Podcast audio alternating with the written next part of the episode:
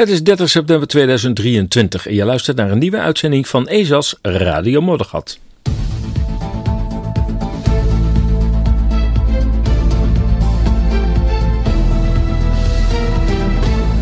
In deze uitzending verkiezingen in Nederland. Canadese school haalt de helft van de boeken uit de bibliotheek. De VS-regering roept op om je volkstuintje te registreren. En natuurlijk nog de rubriek onopgemerkt nieuws. Kortom, weer een hele volle uitzending. Verkiezingen in Nederland. Ja, vanaf komende maandag, uh, eh, 2 oktober dus, start de ESAS-actie Welk Nederland wil jij? Op 22 november 2023 vinden verkiezingen plaats, als alles doorgaat. Um, want er zijn allerlei geruchten. Ik weet, ik weet niet of ik daarop in moet gaan. Ik, ik weet niet of het allemaal een beetje, beetje, beetje humbug is wat er wordt verspreid. Maar laten we ervan uitgaan dat we 22 november naar de stembus mogen. En uh, ja, ze komen naar het aftreden van het laatste kabinet Rutte over immigratie. Waar zouden deze verkiezingen over moeten gaan? Gaat u wel stemmen? Of heeft u alle vertrouwen in de politiek verloren? Ik ben benieuwd naar je mening. Jouw kijk op hoe Nederland er in de komende jaren uit moet gaan zien. Ja, de meningen lopen uiteen over de vraag of je moet gaan stemmen of niet. Heeft het nog zin? Vragen velen zich af. De afgelopen kabinetten Rutte hebben de vertrouwen in de parlementaire democratie fors aangetast. De verruwing van omgangsvormen het niet actieve geheugen van de premier, het omzeilen van de procedures, negeren van aangenomen moties, leugens, misleiding en zelfs schendingen van wetten en de grondwet. Het kon allemaal onder de kabinetten Rutte. Toch gaat van een stem, vooral bij grote verschuivingen, een betekenisvol signaal uit. Zo zijn de stijgende populariteitscijfers van Alternatieve für Deutschland, de AFD, de rechtspopulistische partij van Duitsland, al genoeg om de zittende regering van haar dwingeladij bij het verplicht stellen van de warmtepomp af te brengen. In het Verenigd Koninkrijk wordt het verbod op auto's op fossiele brandstoffen uitgesteld tot 2035 en de extra belasting op vlees is van de baan. Kortom, de stemming van het volk heeft nog wel enige invloed zo te merken. Ja, welk Nederland willen wij? Dat is de centrale, dat is de centrale vraag die ik eh, vanaf komende maandag ga stellen.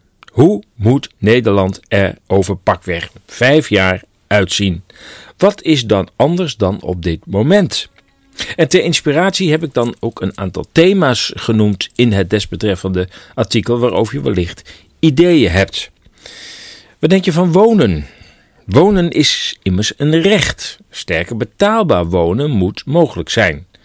Door de decennia lange marktwerking is de betaalbaarheid sterk teruggelopen.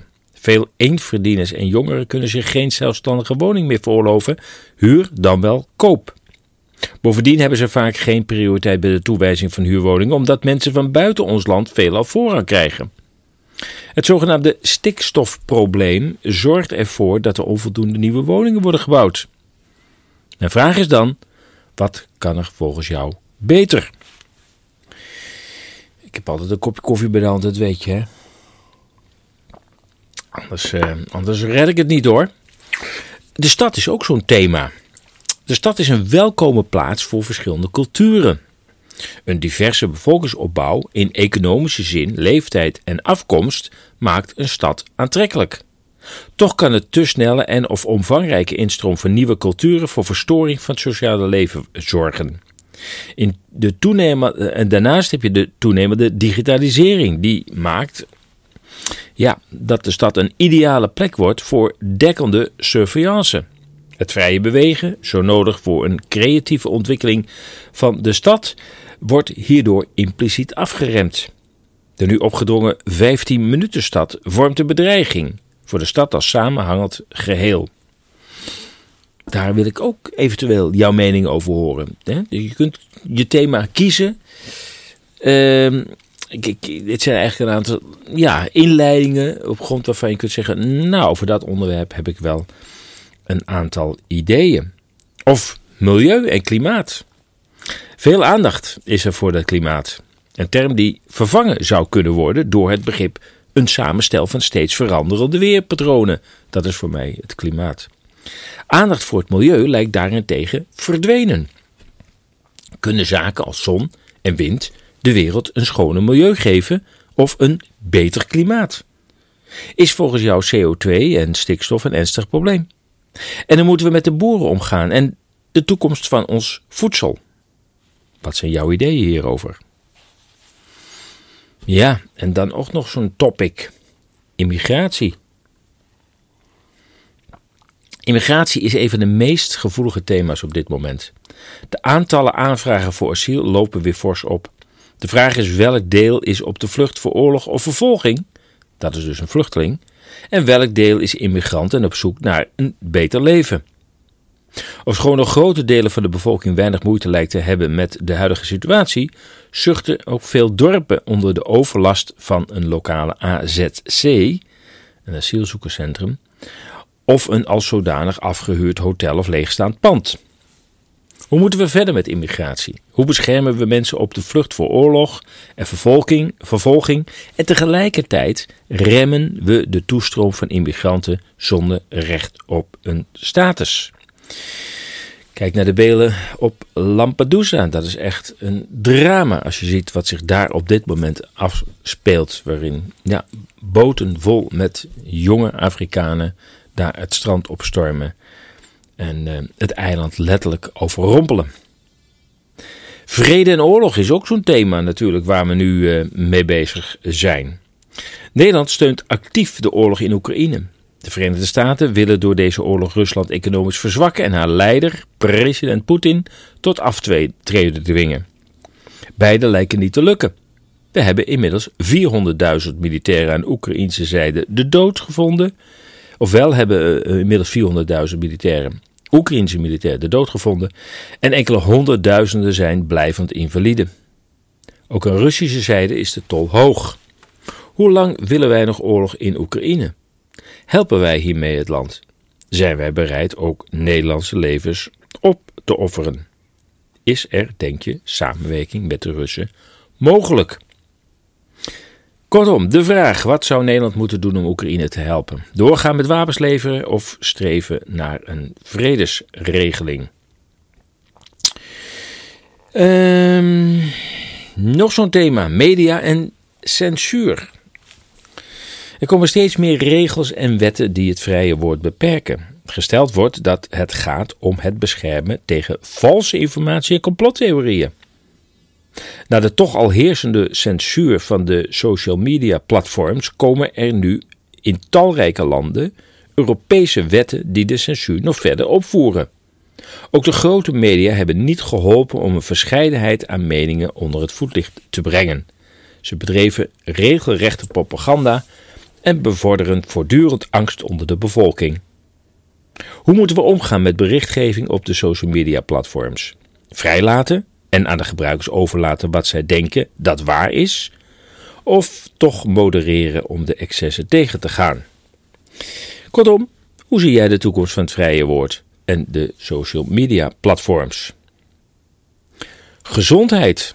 Ja, dit zijn toch wel, denk ik, de topics. Uh, waar we het hier bijna dagelijks over hebben. En ook veel uh, natuurlijk uh, op ESA's Radio Moddergat. De afgelopen paar jaar stonden in de teken van het coronavirus, een virus dat een lange geschiedenis als verkoudheidsvirus heeft. Toch raakte wereldwijd samenlevingen in paniek. Mediale en overheidscampagnes voerden de angst tot een maximum op. Wetten werden geschonden, het gezonde verstand leek niet meer te functioneren. Levens werden door alle maatregelen ontregeld, mensen raakten psychisch in de problemen. Met de komst van de prikken bleken bijwerkingen het leven van miljoenen te beïnvloeden, waarvan een aanzienlijk aantal het niet overleefde. Ondertussen werden er vrijheidsbeperkende wetten aangenomen en werd Big Pharma via de WHO-baas over ons leven. Via de WHO, de baas over ons leven moet ik zeggen. Ja, hoe moeten wij dat in de toekomst nou doen met die gezondheid? Hoe moeten we voortaan met gezondheid en ziekte omgaan? Welke ideeën heb jij daarover? Eh, een slokje hoor, er zijn zoveel thema's eh, op een rij. Nou, nog twee, uh, denk ik wel, uh, hot issues. in goed Nederlands, Europa en de Europese Unie. Voor de een was de Brusselse coördinatie van de pandemie een zegen, voor de ander een vloek. Brussel toonde in toenemende mate een autoritaire houding, maar ook een innerlijke verwevenheid, lees corruptie, met de farmaceutische industrie. Ook de ondergeschikte houding aan de NAVO, lees de Verenigde Staten, is velen een doorn in het oog. De oorlog met Rusland is geen sinds in het belang van de Europese landen. Hoe moeten we verder met dit Europa? Is Nederland beter af zonder deze Europese Unie? En moet Europa weer gewoon een handelsgemeenschap, de EEG, worden? Ja, ja, ja, ja. Daar kun je nog heel veel over zeggen over dit onderwerp. Ja, over welk onderwerp eigenlijk niet. Maar laten we het even afmaken. Vrijheid en democratie. Het laatste thema die ik in ieder geval uh, voorstel. Ik, ik, zeg niet dat het uh, uitsluitend de thema's zijn. Maar ik denk, ik doe een aantal suggesties uh, ter inspiratie. de laatste is dus vrijheid en democratie. De afgelopen jaren hebben vooral westerse landen een ondemocratisch gezicht laten zien. Met een virus als excuus werden de meest fundamentele rechten opgeschort, nieuwe rechtenbeperkende wetten aangenomen en de politie ingezet om selectief gewelddadig tegen demonstranten op te treden. Met de trend naar steeds meer vrijheidsbeperkende wetgeving, vooral vanuit de EU, is de snelle digitalisering van de surveillance. Uh, komen de, de democratie en de vrije samenleving onder druk te staan. Welke stappen zijn nodig om Nederland vrij en democratisch te houden? Ja, wat wil ik hier nou mee? Ik, nou nogmaals, vanaf komende maandag, 2 oktober, uh, staat uh, de optie open. Welk Nederland wil jij? welk Nederland willen wij? En uh, de bedoeling is dat je in de comments, in de reactieblok zeg maar, onder dit inleidende artikel jouw visie geeft, jouw mening geeft over een van bovenstaande thema's of een ander thema waarvan je denkt, nee, maar dat, dat vind ik een veel belangrijker thema en daar wil ik het een en het ander over uh, zeggen. Ja, schets in maximaal 100 woorden je visie over hoe het op een bepaald punt beter kan. Verwijs erbij niet naar specifiek specifieke politieke partijen of personen, politici. Maar beschrijf je visie, je mening en natuurlijk, hou het netjes. Bijdragen langer dan 100 woorden worden ingekort en oproepen tot geweld of intimidatie worden verwijderd. Welk Nederland willen wij aanstaande maandag op ezas.nl? Oh, mijn koffie is al op. Nou ja, oké. Je kunt ook niet blijven slurpen natuurlijk. Het houdt ook een keer uh, uh, op. Even, even tussendoor. Ik, ik las uh, een goed artikel op Substack. Ik kan je echt aanbevelen om eens een keer op Substack te gaan neuzen. Ten eerste omdat ESAS daar nu ook op zit met dezelfde artikelen als op esas.nl. Dat is een, zeg maar een reserve website voor, je weet het niet, boze tijden. Ehm, maar ook omdat ik vind dat Substack een, een, een serieus medium is. Uh, een vrij medium en opvallende wijs um, een medium waar ja, op de een of andere manier uh, het toch netjes blijft, maar wel hele scherpe kritiek wordt geleverd. Fundamentele kritiek en ook goed onderbouwd. Dat vind ik wel heel opvallend van Substack. Hoe dat werkt, weet ik niet precies. In de zin van, het wordt niet gemodereerd. Men zegt, uh, ja, Mensen moeten zelf maar uitmaken wat ze schrijven. En lezers moeten zelf maar uitmaken wat ze lezen. Maar ondanks die vrijheid. Uh, ja, zitten er hele serieuze namen uh, op. Onder andere Robert Malone. Uh, en, en, en, en, vele andere goede journalisten. die daarop schrijven. Ehm, met goede onderbouwde artikelen of opinies. Um, ja, de hele onthulling van Nord Stream 2 uh, eh, stond ook op Substack. Nou, um, kijk daar eens, is, is rond. Maar ik las gisteren daar een artikel over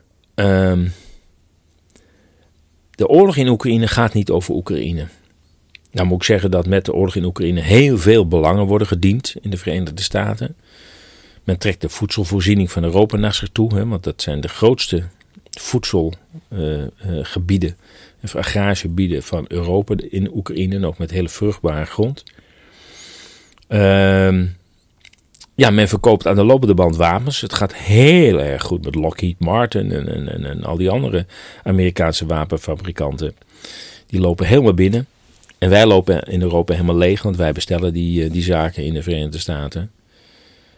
Uh, maar er is ook nog een, een, een groter geopolitiek belang. En wat die schrijver op Substack zei, is van ja, je moet je voorstellen dat uiteindelijk gaat het natuurlijk om de hegemonie over de wereld. In 2000 is er een artikel uh, of een, een, een nota uitgelekt in de New York Times, als ik het goed heb, over um, A New American Century. Een rapport, sommigen zeggen dat is de Wolfowitz-doctrine, over uh, ja, dat Amerika eigenlijk uh, de wereld heeft kunnen domineren in uh, de, de, de 20e eeuw. En dat moet in de 21e eeuw nog gewoon 100 jaar doorgaan. Dat is een beetje de strekking van het verhaal. En dat begon al in 1907, toen de toenmalig president van de Verenigde Staten, ik dacht dat het ook een Roosevelt was, maar ik weet het niet helemaal zeker. Uh, uh, 16 uh, uh, marineschepen, een flottille van, flottille van 16 marineschepen, de wereld rond liet varen. En allerlei havens aan liet doen. Met de boodschap: vanaf nu zal Amerika overal zijn belangen verdedigen, daar waar, het, waar zij het noodzakelijk acht. Um, nou, de Tweede Wereldoorlog was zeg maar een, een, een, definitieve doorbraak van de Verenigde Staten, zeker in Europa. Dus toen trok Amerika Europa heel stevig aan de borst. Als een soort buffer tegen uh, uh, toen nog de Sovjet-Unie. Um, best wel vreemd, want waar heeft Amerika nou, wat heeft Amerika nou te vrezen waar het ligt? Hè? Ik bedoel, het ligt op een eiland aan de noordkant, een bevriend land en aan de zuidkant ook een, nou ja, redelijk bevriend land, Mexico. Maar goed, um, wat die schrijver zei is van de oorlog in Oekraïne gaat niet over Rusland en Oekraïne, het gaat over China. Want men wil uiteindelijk, en dat klinkt, vind ik wel heel erg apocalyptisch, maar dat is wat hij schrijft. Uiteindelijk wil Amerika de strijd aan met China. Maar dat bondje dat China en Rusland nu hebben, dat moet verbroken worden. En dat kan alleen als Rusland wordt verzwakt. En dat doen we via Oekraïne. Dat is het verhaal. En het is een verzwakkingsproces. Het gaat dus niet om het winnen van de oorlog. Het gaat om het lang volhouden van deze oorlog, zodat Rusland verder verzwakt. Uh, in de hoop dat uiteindelijk ook Poetin in uh, uh, ja, kritiek krijgt in het binnenland en hij zou moeten aftreden. Um, ja, dat is een beetje de platte redenering van de Amerikanen, die hun diplomatieke visie, hun geopolitieke visie altijd met de sledgehammer op, opleggen. Met gewoon geweld, klaar. Niet met diplomatie. Um, ja, het omgekeerde zie je nu eigenlijk gebeuren. Door het brute Amerikaanse en ondiplomatieke, zelfs domme optreden van de Verenigde Staten, zie je dat Rusland en China juist samentrekken.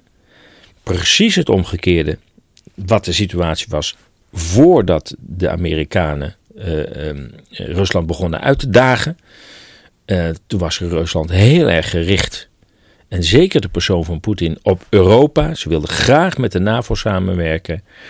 Uh, en Rusland had toen heel weinig met China. En terwijl de strategie is om China en Rusland uit elkaar te halen, heeft dit wat de Verenigde Staten doet in, uh, in Oekraïne, die twee juist tot elkaar gedreven. Ook omdat China natuurlijk ook niet achterlijk is en denkt van ja wacht even, als Rusland wordt verzwakt zijn wij de volgende. Dus eh, wij gaan Rusland steunen. Dus het omgekeerde gebeurt wat, van wat de Amerikanen zeggen te willen. En wij maar applaudisseren voor Volodymyr Zelensky. Ja, ja, ja. Nou, dat is ook bijna afgelopen, denk ik. Ik denk dat hij ook langzamerhand voor de bus wordt gegooid. En ja, ik ben benieuwd wat er dan daarna komt. Het zal niet veel beter uh, uh, zijn, want Oekraïne is inmiddels al geen democratie meer. De verkiezingen zijn uitgesteld voor onbepaalde tijd. ja, kerken worden gesloten, oppositionele journalistieke kanalen worden gesloten. Ehm, dat is de democratie, tussen aanhalingstekens, die wij op dit moment met vele kostbare belastingmiljarden aan het verdedigen zijn. Goed, we gaan naar Canada. Want een Canadese school haalt de helft van de boeken uit de bibliotheek. Tot verbazing van studenten en ouders zijn in, uit de bibliotheek van een school bij het Canadese Toronto boeken in grote aantallen verwijderd. Studenten constateren dat zeker de helft van alle boeken is verdwenen. Honderden meters boekenplank zijn nu leeg. Ook uit de VS komen dergelijke meldingen, maar dan uit openbare bibliotheken. Wat is hier aan de hand? Het was een vreemde gewaarwording toen dit najaar student uh, Takata van uh, uh, Mississauga High School bij Toronto de bibliotheek inliep. Zeker de helft van de honderden meters boekenplanken was leeg. Bij navraag bleken alle boeken van voor 2008 uit de schappen te zijn verwijderd. Het jaartal 2008 schijnt te berusten op de 15 jaar dat gemiddeld een boek fysiek meegaat. Tagada vertelt dat de planken op de Irmendale Secondary School, haar voorgaande school, in mei nog vol stonden met boeken, maar dat ze merkte dat ze langzaam begonnen te verdwijnen. Toen ze in de herfst naar school ging, was de situatie nog grimmiger. En ze zegt letterlijk tegenover de Canadese omroep CBC, eh, niet te verwarren met CBDC. Uh, dit najaar kwam ik in mijn schoolbibliotheek en er waren rijen en rijen lege planken met absoluut geen boeken. De staf van de school reageerde op vragen hierover van studenten dat als ze hadden gezien dat de schappen er nu leeg uitzien, dat komt, letterlijk geciteerd, omdat we alle boeken gepubliceerd voor 2008 moeten verwijderen. Punt. De opdracht tot deze ongekende opschoning van de bibliotheek zou komen van de, van de eh, Canadese minister van Onderwijs. Het zou gaan om een directive met een aansporing dat de bibliotheekboeken inclusief moeten zijn. Waar heb ik dat vaker gehoord? Sommige scholen hebben deze aansporing rigoureus opgepakt en duizenden boeken uit hun bibliotheek verwijderd omdat ze in 2008 of eerder zijn gepubliceerd, dan wel niet inclusief zouden zijn. In de blinde opruimwoede werden zelfs boeken van Harry Potter en het dagboek van Anne Frank uit de schappen verwijderd. Kort na het bekend worden van deze opruiming eh, liet minister van Onderwijs Stephen Lecce, als ik het goed uitspreek, weten dat dit niet de bedoeling van het directive was. En hij zei in de, in de media, ik citeer, Ontario is toegewijd om ervoor te zorgen dat de toevoeging van nieuwe boeken de rijke diversiteit van onze gemeenschappen beter weerspiegelt. Het is beledigend, onlogisch en contra-intuïtief om boeken uit het verleden te verwijderen die leerlingen leren over de geschiedenis van Canada, antisemitisme of gevierde literaire klassiekers. Einde citaat. Ook docenten hadden zich bij de externe actiegroep uh, uh, beklaagd of bij een externe actiegroep beklaagd over het wel heel rigoureus opschonen van de collectie.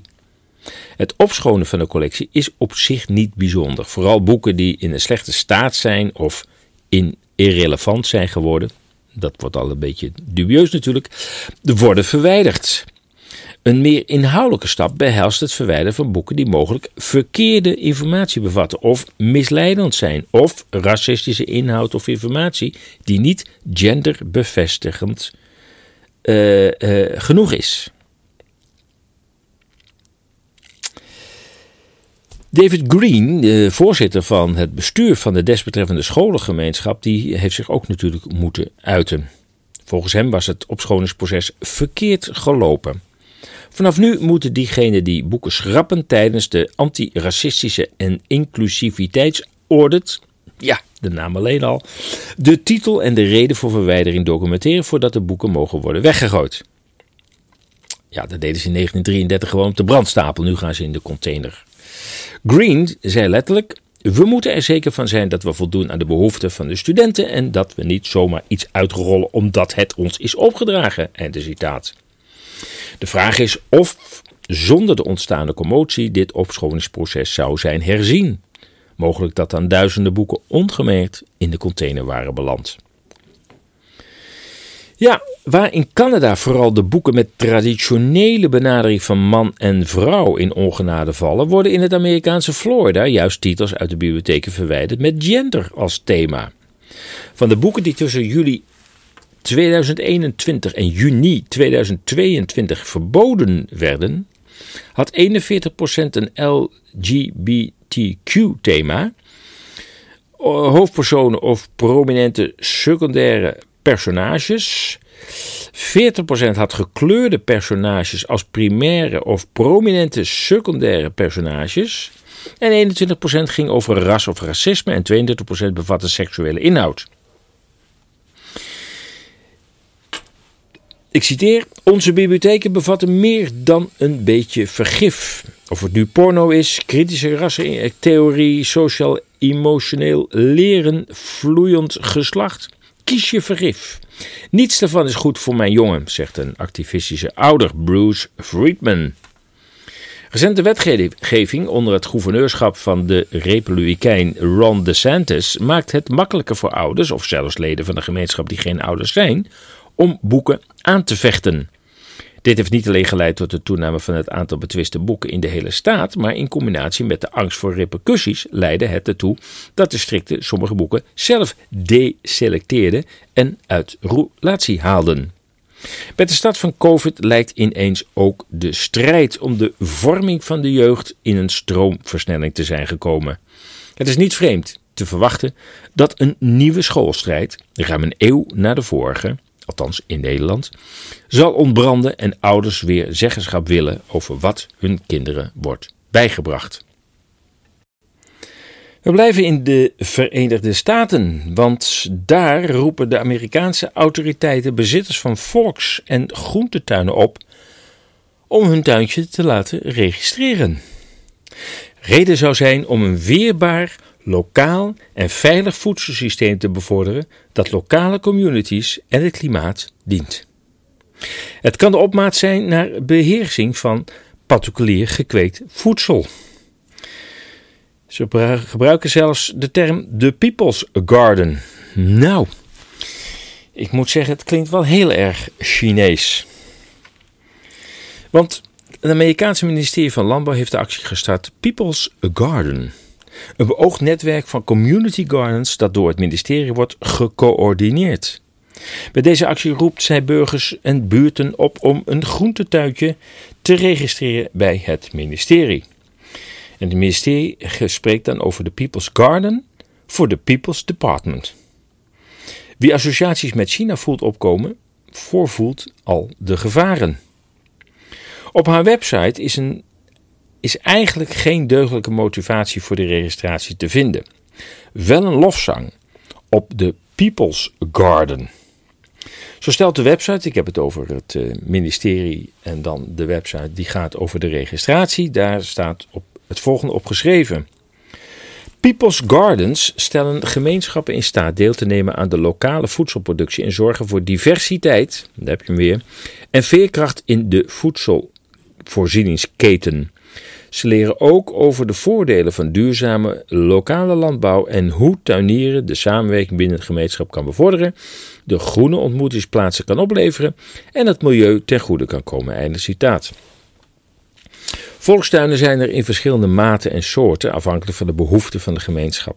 Schooltuinen, gemeenschapstuinen, stadsboerderijen en kleinschalige landbouwprojecten in landelijke en stedelijke gebieden kunnen worden erkend als volkstuin als ze ten goede komen aan de gemeenschap door voedsel, verfraaiing, habitat voor wilde dieren, educatieve site, etc. Dan word je erkend als volkstuin, People's Garden.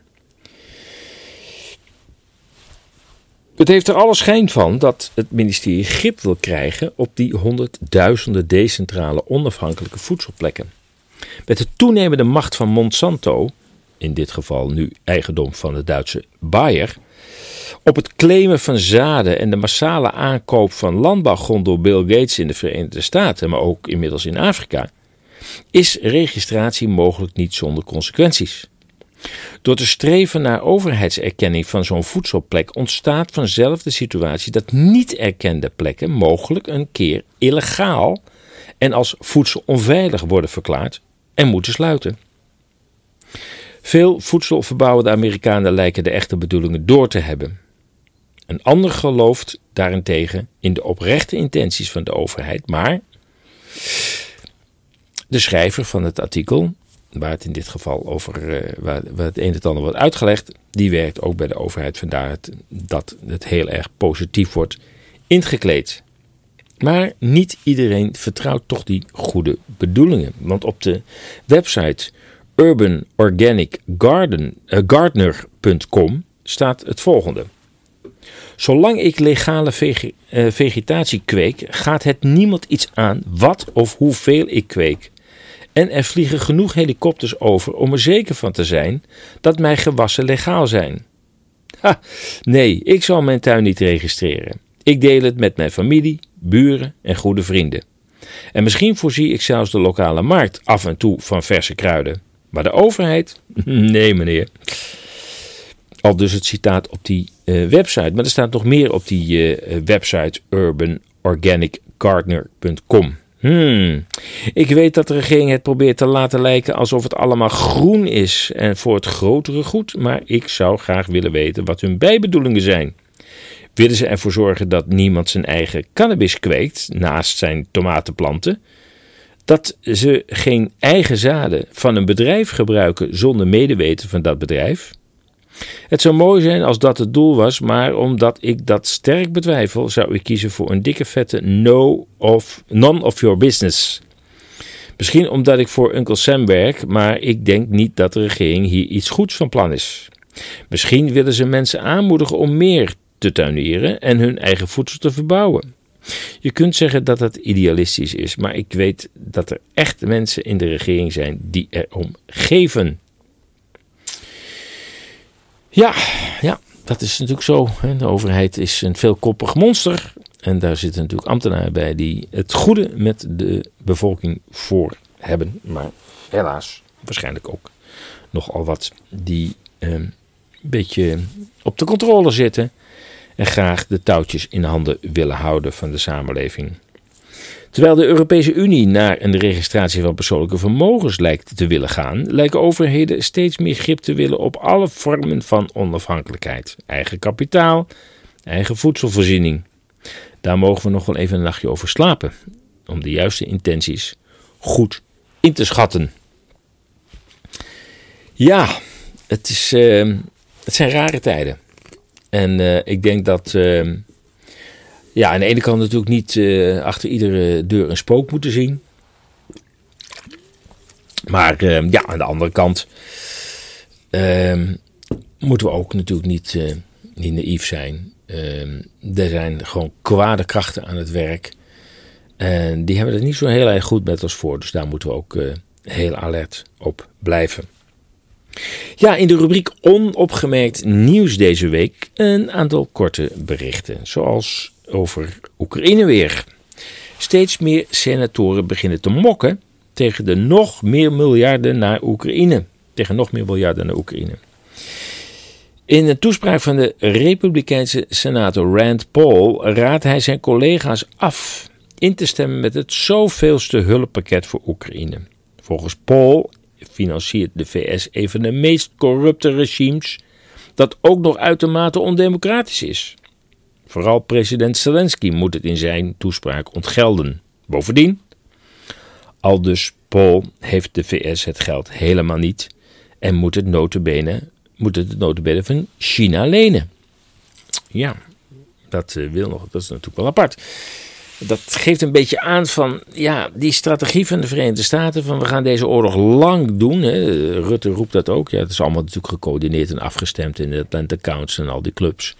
Dus iedereen heeft hetzelfde spreektekst uh, uh, uh, die hij regelmatig moet delibereren.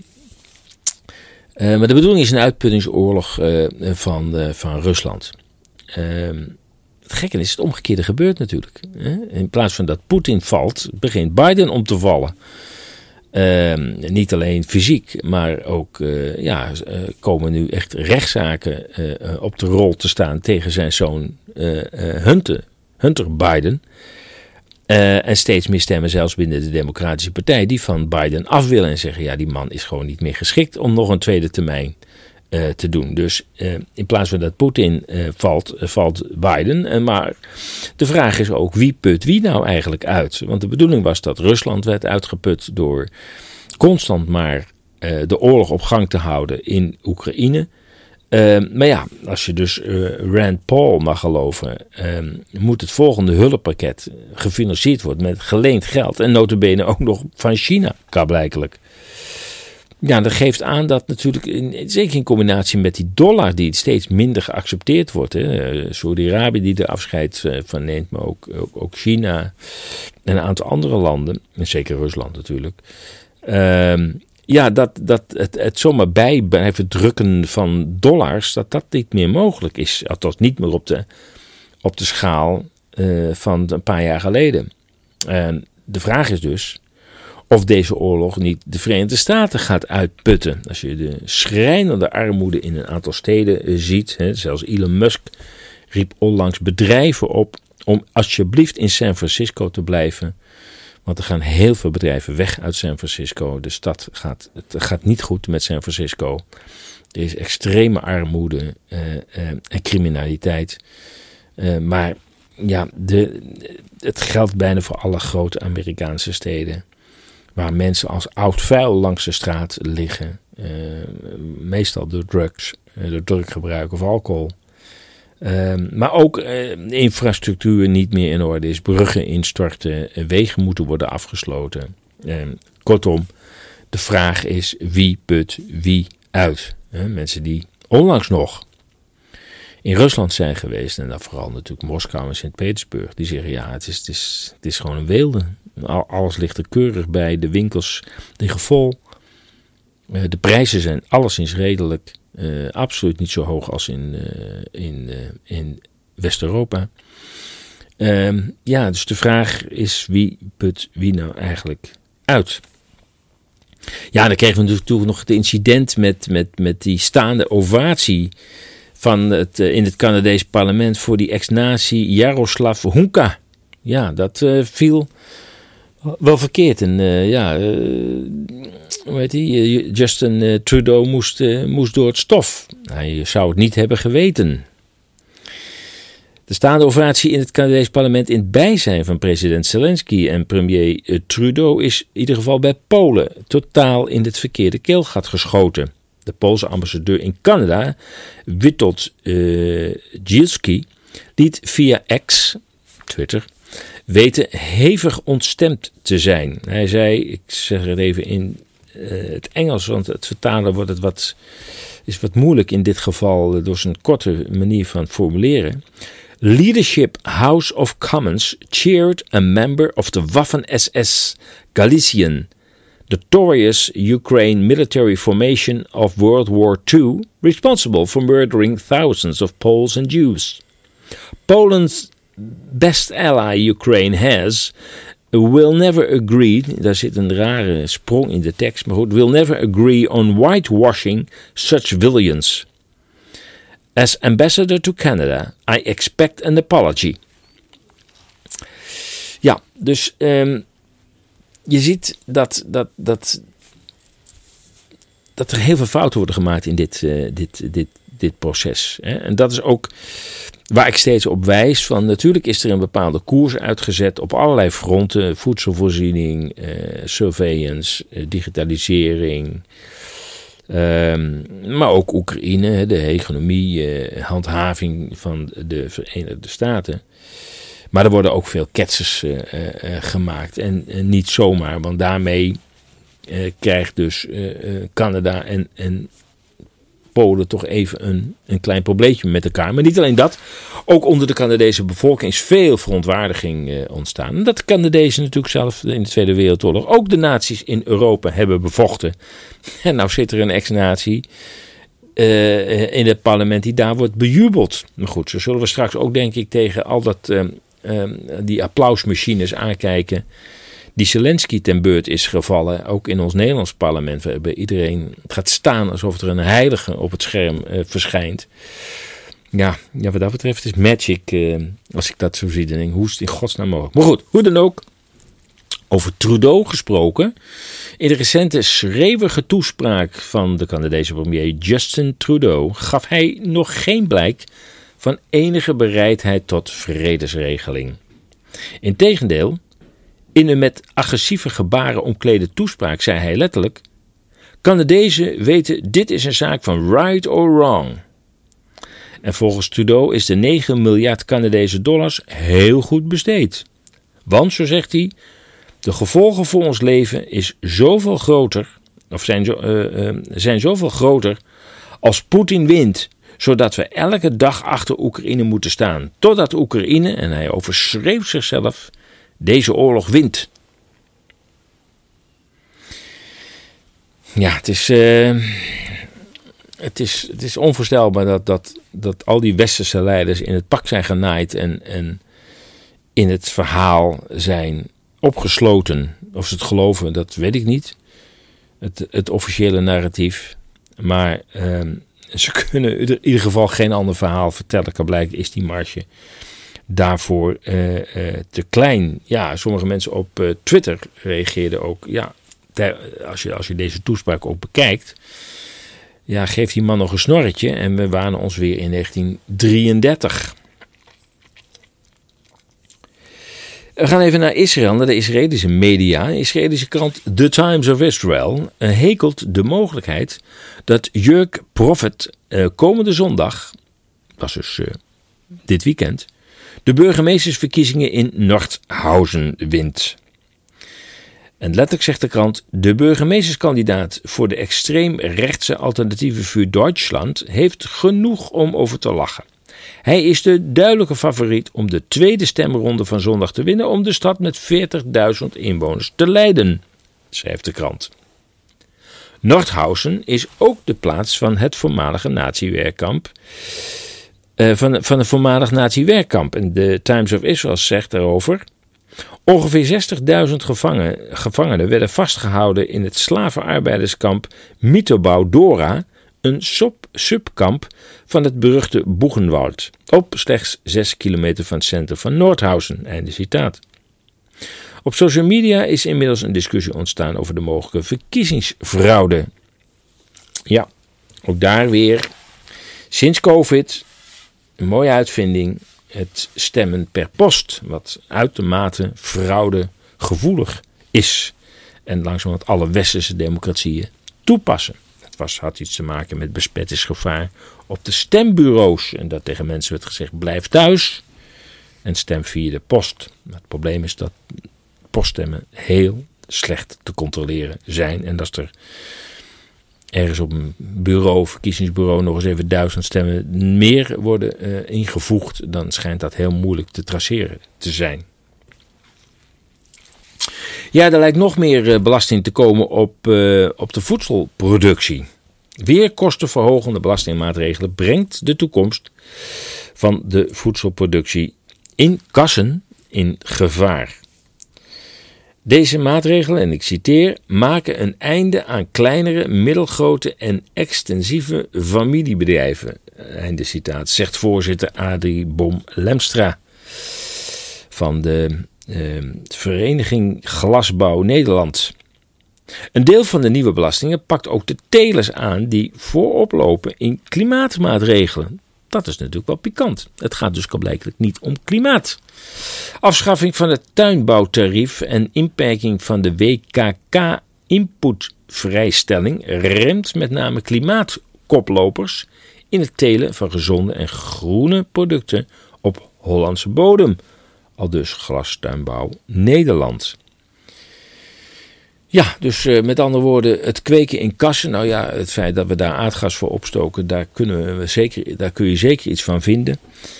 Uh, maar ja, dat uitgerekend dus ook uh, de telers die uh, al heel veel klimaatmaatregelen, nog los van wat je van klimaatmaatregelen vindt, maar goed. Die in ieder geval voorop lopen met die klimaatmaatregelen, die worden ook door die belastingen geraakt. Dus ja, ook hier kun je weer zeggen, ehm, na de mensen in de veeteelt, de visserij, nu ook zeg maar de kassentelers komen aan de beurt om ja, allemaal, allemaal ons voedsel waar het over gaat. Als laatst nog even Oekraïne. Het Amerikaanse persbureau Bloomberg meldt dat de Central Command of de, van de Verenigde Staten verwacht dat ze haar proxy-conflict tegen Rusland nog heel lang zal steunen. Mogelijk tot in de jaren 2030. De VS en de bondgenoten in de groep van zeven verwachten nu dat de oorlog, de G, 7 was eerst de G8, maar Rusland is eruit gegooid. Verwachten nu dat de oorlog in Oekraïne nog jaren kan aanslepen en bouwen die mogelijk uh, en bouwen dus mogelijk hun, uh, dit, dit fenomeen in hun militaire en financiële planning in. Nou, je hoorde dat ook al in Nederland. D66, onze oorlogspartij, die zei van we moeten de wapenleveranties aan Oekraïne voor de komende vijf jaar vastleggen. Want er komen verkiezingen aan en wie weet dat het nieuwe kabinet het helemaal niet wil. Dus gaan we het bij wet gewoon regelen en over de verkiezingen van uh, de komende verkiezingen heen tillen. Ja, dat is ook een vorm van omgaan met democratie. Oké, ehm, Opvallend is overigens het jaar 2030 dat ook hier weer wordt genoemd. Dat in zoveel plannen van het World Economic Forum, de WHO en andere mondiale NGO's wordt genoemd. Het lijkt erop dat de wereld, in elk geval Europa, nog tot 2030 in crisis moet blijven en Oekraïne alle mannen in de bloei van hun werkzame leven zal moeten opofferen.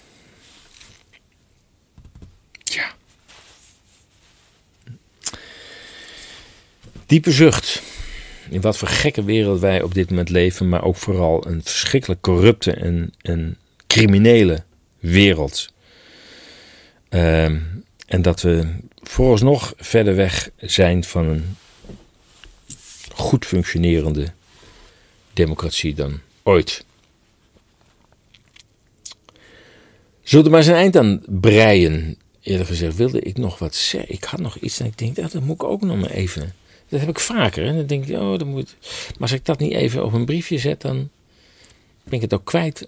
Ook. Dat ik ineens zeg, oh, dat moet ik ook nog even. Nou ja, goed, oké. Ehm, ja, vergeet natuurlijk niet. Uh, aanstaande maandag. Verkiezingen in Nederland. Hè? Welk Nederland wil jij? Uh, geef je visie in maximaal 100 woorden in de commentbox, in de reactiebox onder eh, het artikel. En ehm, ja, ik zal een aantal van die visies ook in ehm, de komende uitzendingen van Radio Moddergat behandelen. En ik ben heel erg benieuwd naar jullie, jullie visie, jullie mening, jullie opinie over jouw Nederland. Ja, dit was het dan, uh, dan weer. Je luisterde naar een uitzending van ESA's Radio Moddergat. Als je deze podcast waardevol vond, ondersteun ESA's dan met een donatie, een lidmaatschap of aankoop van een van de magazines of dossiers. Maak het bereik groter en deel deze podcast van Radio Moddergat op je social kanalen. Je kunt ESA's volgen via onze nieuwsbrief, RSS, Telegram en Twitter. Kijk voor meer opties op ezas.nl. Ik wens je voor nu een goed weekend. Blijf waakzaam, blijf sterk en tot volgende week.